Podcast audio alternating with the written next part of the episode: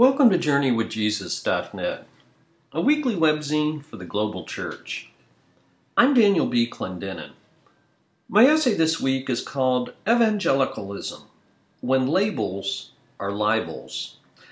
It's based upon the lectionary readings for Sunday, January 25th, 2015. Are you an evangelical? I hope so. It's a trick question, of course, especially for a word that's so controversial and complex. Evangelical is one of those words that dies the death of a thousand qualifications. That's a shame because it's an important word. Far beyond mere knee jerk reactions, today you can read sophisticated studies about evangelicals from every imaginable perspective historical, cultural, ethnic, sociological, gender, economic, political, ecclesiastical, missiological, theological, and biblical. I like to joke that I can't decide whether I'm an evangelical liberal or a liberal evangelical. But then my mind wanders to the far broader diversity of traditions that could be included under the umbrella term evangelical. Dutch Calvinists, African American Baptists, all manner of Anabaptists, Catholic charismatics, converts to Orthodoxy, Episcopalians in Africa, Brazilian and, Penteco- and Korean Pentecostals, the Southern Baptist Convention, and, let's not forget, the original evangelicals in America, the Methodists, thanks to the transatlantic preaching of the British John Wesley. A friend of mine described labels as training wheels for the mind.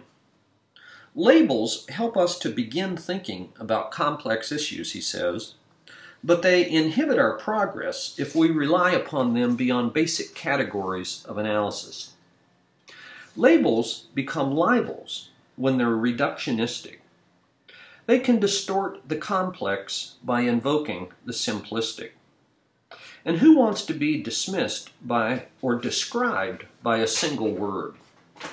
Every person is much more than any label.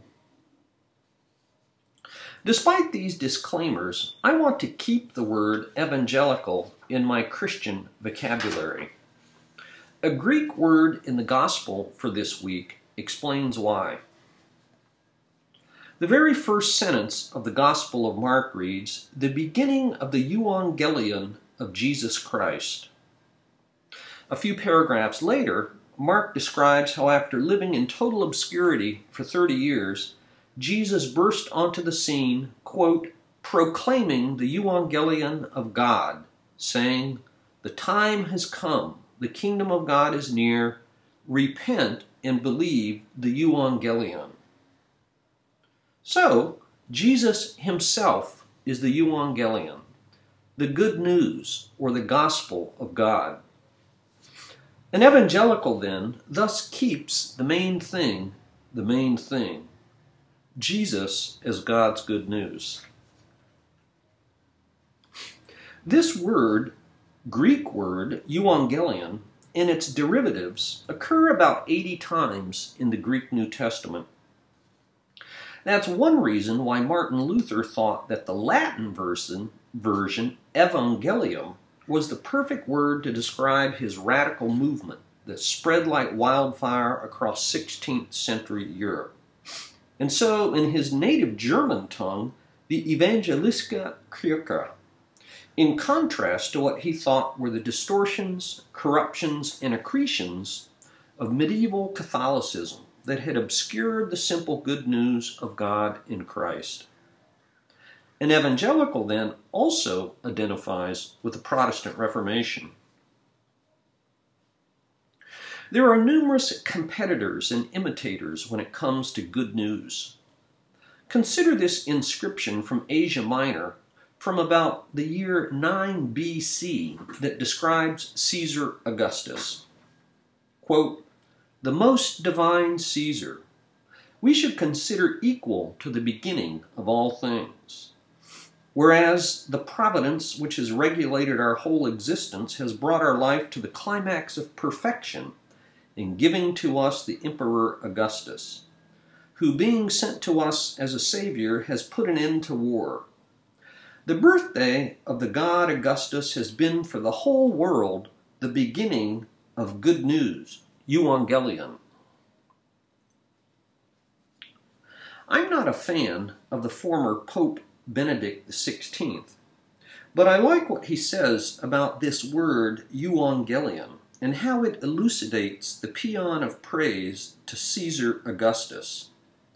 In his book, Jesus of Nazareth, Pope Benedict writes Both evangelists designate Jesus' preaching with the Greek term evangelion. But what does that actually mean? The term has been recently translated as good news.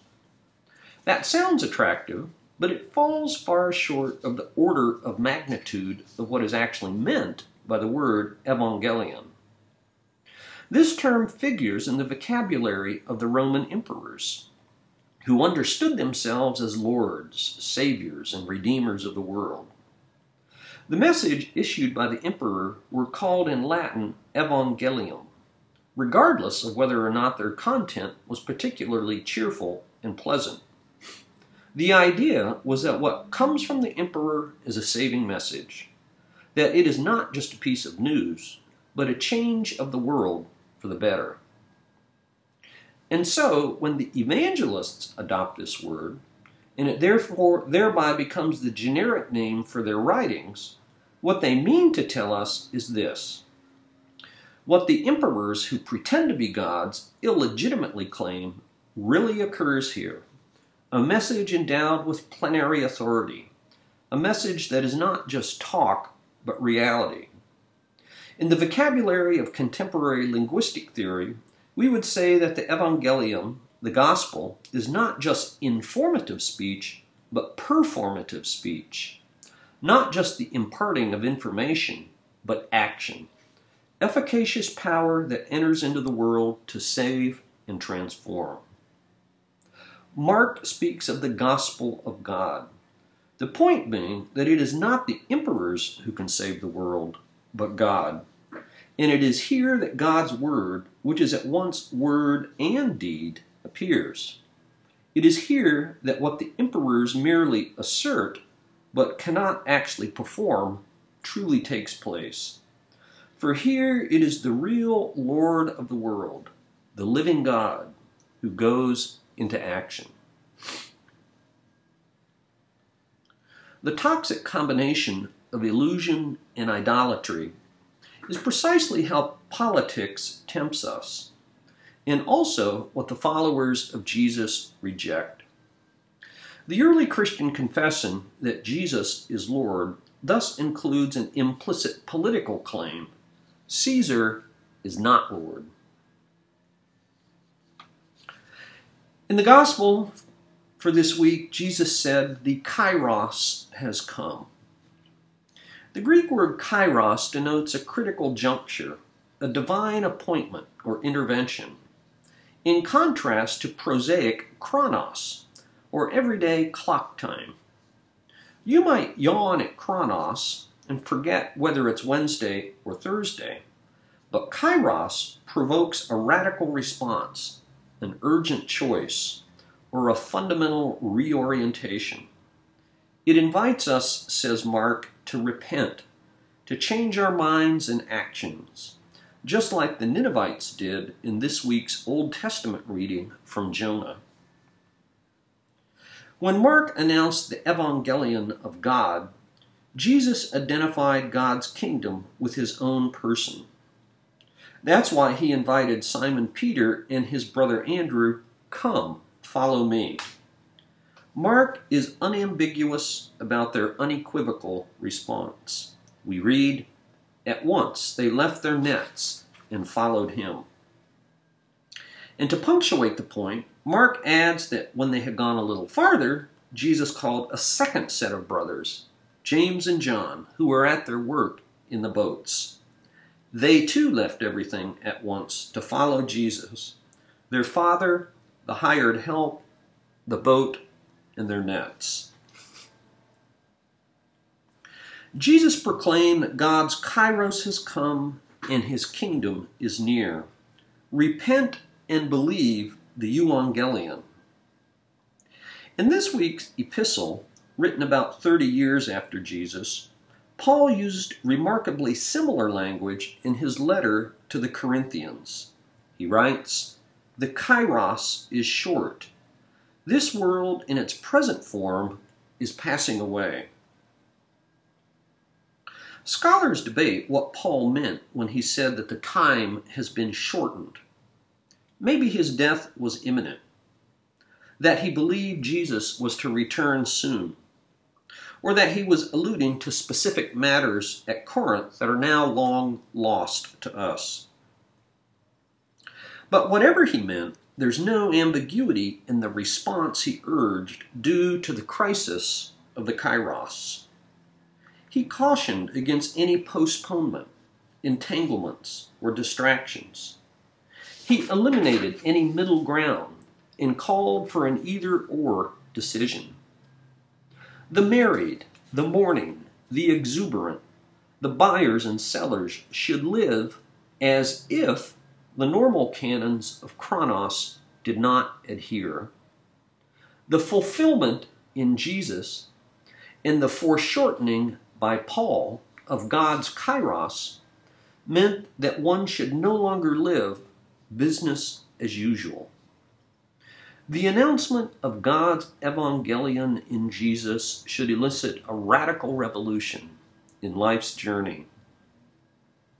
So, yes, I'm an evangelical, according to the Gospel of Mark. Or, so I hope.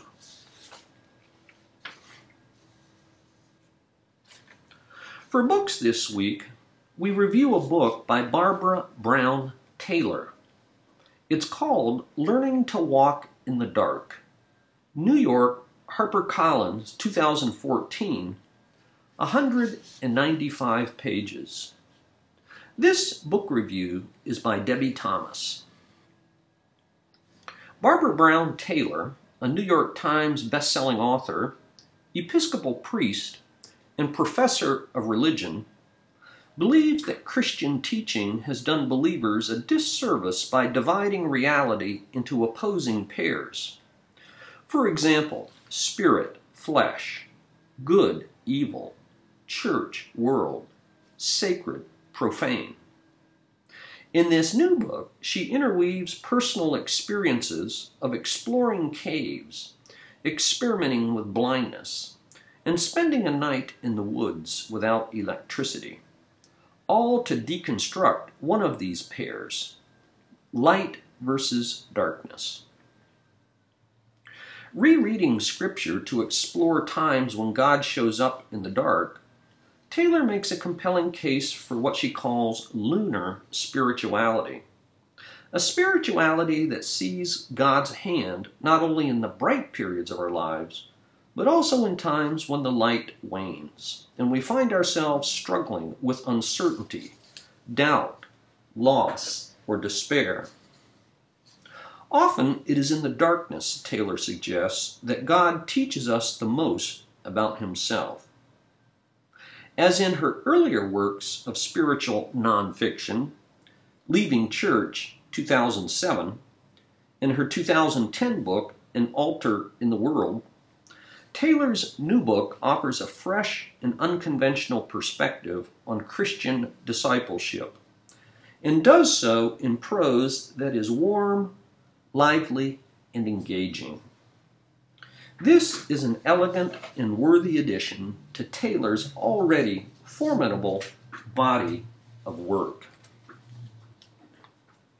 Barbara Brown Taylor, Learning to Walk in the Dark. For movies this week, I review a Netflix streaming movie, a so called Netflix original. It's called Print the Legend, 2014. This documentary film is a Netflix original about the revolution and disruptions caused by 3D printing. It premiered at Austin's Southwest Film Festival. You learn a little about 3D printing, but the real focus of the film is on the competitive mashup of four key players in the 3D printing space. First, 3D Systems pioneered the technology way back in 1989 under CEO Avi Reichental. But those were big and expensive machines meant for industrial customers. The real revolution started in 2009 with MakerBot and its founder Bre Pettis, the poster boy for mass market consumer oriented 3D printers.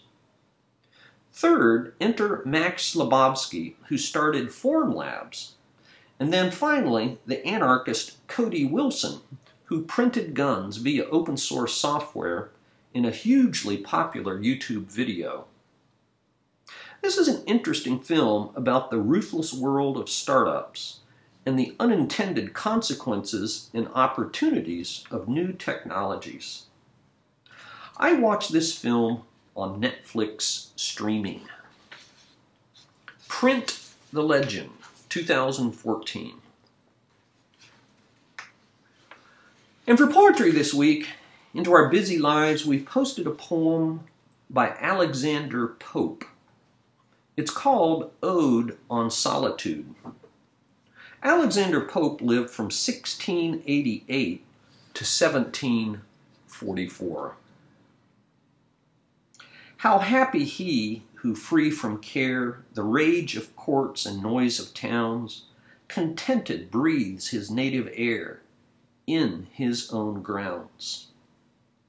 Whose herds with milk, whose fields with bread, whose flocks supply him with attire, whose trees in summer yield him shade, and in winter fire.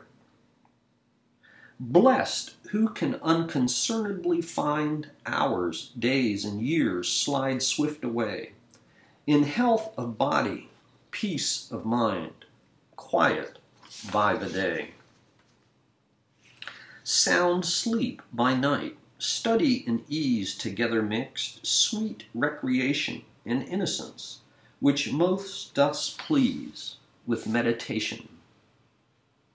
Thus let me live, unheard, unknown. Thus unlamented, let me die. Steal from the world, and not a stone tell where I lie. An Ode on Solitude by Alexander Pope. Thank you for joining us at JourneyWithJesus.net for Sunday, January 25th, 2015. I'm Daniel B. Clendenin.